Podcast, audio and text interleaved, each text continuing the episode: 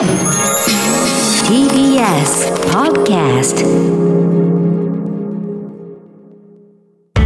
発信型ニュースプロジェクト。TBS ラディオ905-954おぎゅうえちきセッション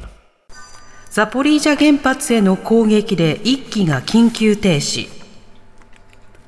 ロシアのプーチン政権によるウクライナ軍事侵攻共同通信によりますと国連安全保障理事会は11日南部のザポリージャ原発への攻撃をめぐり公開会合を開きました。IAEA のグロッシ事務局長がオンラインで参加し攻撃で原発の電源供給システムに異常が発生し原子炉1基が緊急停止したと明らかにしました。ザポリージャ原発は侵攻直後の3月上旬からロシア軍の支配下にありロシア兵が敷地内に展開。原発への攻撃をめぐってはロシアとウクライナ双方が相手側の仕業だと非難合戦を繰り広げていてゼレンスキー大統領は11日のテレビ演説でテロ国家による最大の犯罪の一つだと批判しました。それではロシア軍のウクライナ軍事侵攻についてロシア政治がご専門慶應義塾大学総合政策学部教授の広瀬陽子さんにお話を伺います、はい、広瀬さんこんにちは。こんにちは。よろしくお願いいたします。お願いします。さて、ウクライナ側にとっては戦況が悪化している状況なども続いています。広瀬さんは今の状況をどうご覧になってますか？はい、まあ、ロシアとしましては、まあ、9月上旬にこう東部と南部のこう4州で、えー、住民投票を行いたいということがあります。はい、そういう中で、まあ、あの6月ぐらいからですねこうウクライナがやはり西側の兵器で、まあ、戦況をどんどん盛り返してきたと、うん、でそういうところで、まあ、ずっとお互いに攻防が続いていたわけですけれども、はい、やはりこう住民投票が近くなってきた中で、非常にこうロシアに焦りが見えていると思うんですね。で特に最近では南部への攻撃をよりこう強くやっているようですが、それもなかなかうまくいかないというところで、まあ、非常にこう由々しいことですが、まあ、原発を利用した形での攻撃など、まあ、いろんなパターンでの攻撃が行われているというふうに見ておりますうんこれは非常に由々しきことだと思うんですが、この特にザポリージャ原発への相次ぐ攻撃なんですけれども、ロシア側は、いや、ウクライナがやってるんだということを言いながら、まあ、こういったような攻撃が継続しています。こういった状況についてはいかがでしょうか？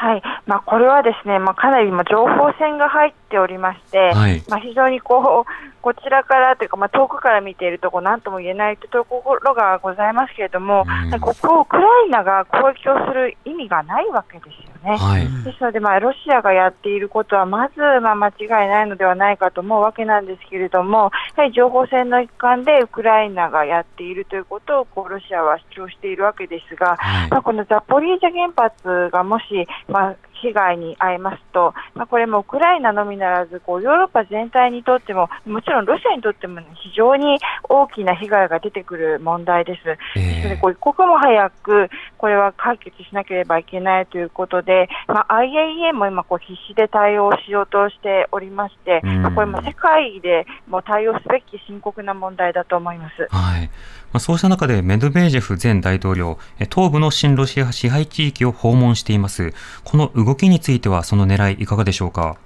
はいまあ、これはこう影響力をこう行使するというところだと思います。はい、やはりこう東部が今、ちょっとこう戦況があの乱れてきているというところもありますので、うん、まあ、政治的にまあグリップを固めていくというところだと思うんですね。はい、でまあ、そうやってこうロシアの支配地域であるということをこうよりこう明示していくことによって、まあ、東部のこう親ロシア派のこう勢いをこうあの高めるということもありますし、またこうウクライナ人にとってのこう心を折らせるような効果も狙っているというふうに思います。なるほど。まあ、一種の既成事実化をどんどん進めているということなんでしょうか？そうですね、まあ、ロシアの一部であるということをこう内外に示していくという意味合いが大きいと思います。うん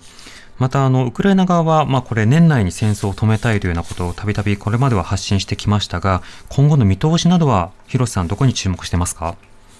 そうですね、まあ、最近ですとこう、ロシアのミサイル攻撃がとにかくこう増えているということもありまして、はい、まあ、ロシアとしてはより早く力でこう制するということを狙ってきていると思います。でそういう中で、まあ、ウクライナとしてはこう西側の兵器も使ってこうより早く取り戻したい、まあ、そして最近ですと、まあ、できればクリミアまで取り戻したいというようなあの話も出てきている中で、はい、まあ、戦況はより厳しくなっていくところがあの想像されるわけなんですけれども、あのしかし、ロシアもですね決して余裕があるわけではなく、特に兵員のあの問題では相当厳しい状況にありまして、えー、まあ、どんどんどんどんこう兵員がなくなっていると、でそういう中でなかなか補充が追いつかない、えー、戦況としてはこうよりロシアの方がもしかしたら厳しいかもしれないと思います。うんまあ、そうした中では、そのさらに市民の方々への生活の影響、また各国に避難している難民の方々の生活も苦しい状況が続いてしまっています。こちらは広瀬さんいかがでしょうか？そうですね、ここはやはり国際社会がいかにウクライナを支えていくかというところだと思います。はい、やはりこうウクライナにまだ残っていらっしゃる方もいますし、まあ、特にキーウなどにはこう一度外に出たけれども戻ってきている方などもいますので、うん、ウクライナに残っている方へのこう補給などもまあ国際社会が支えていくべきですし、またあの海外に逃げている避難民の方についても、やはり就労、え学業などのサポートも含め、総合的なサポートをすることによって、えー、まあ単なるこう体の安心だけでなく、やっぱり心理的な安心まで与えてあげる、それが重要ではないかと思います。うんまあ、日本の政治の課題というのもたくさんあるかと思います。広瀬さん、ありがとうございました。ありがとうございました。ありがとうございました。慶應義塾大学総合政策学部教授の広瀬陽子さんにお話を伺いました TBS ラジオ TBS ラジオ荻上チキ荻上チキセッション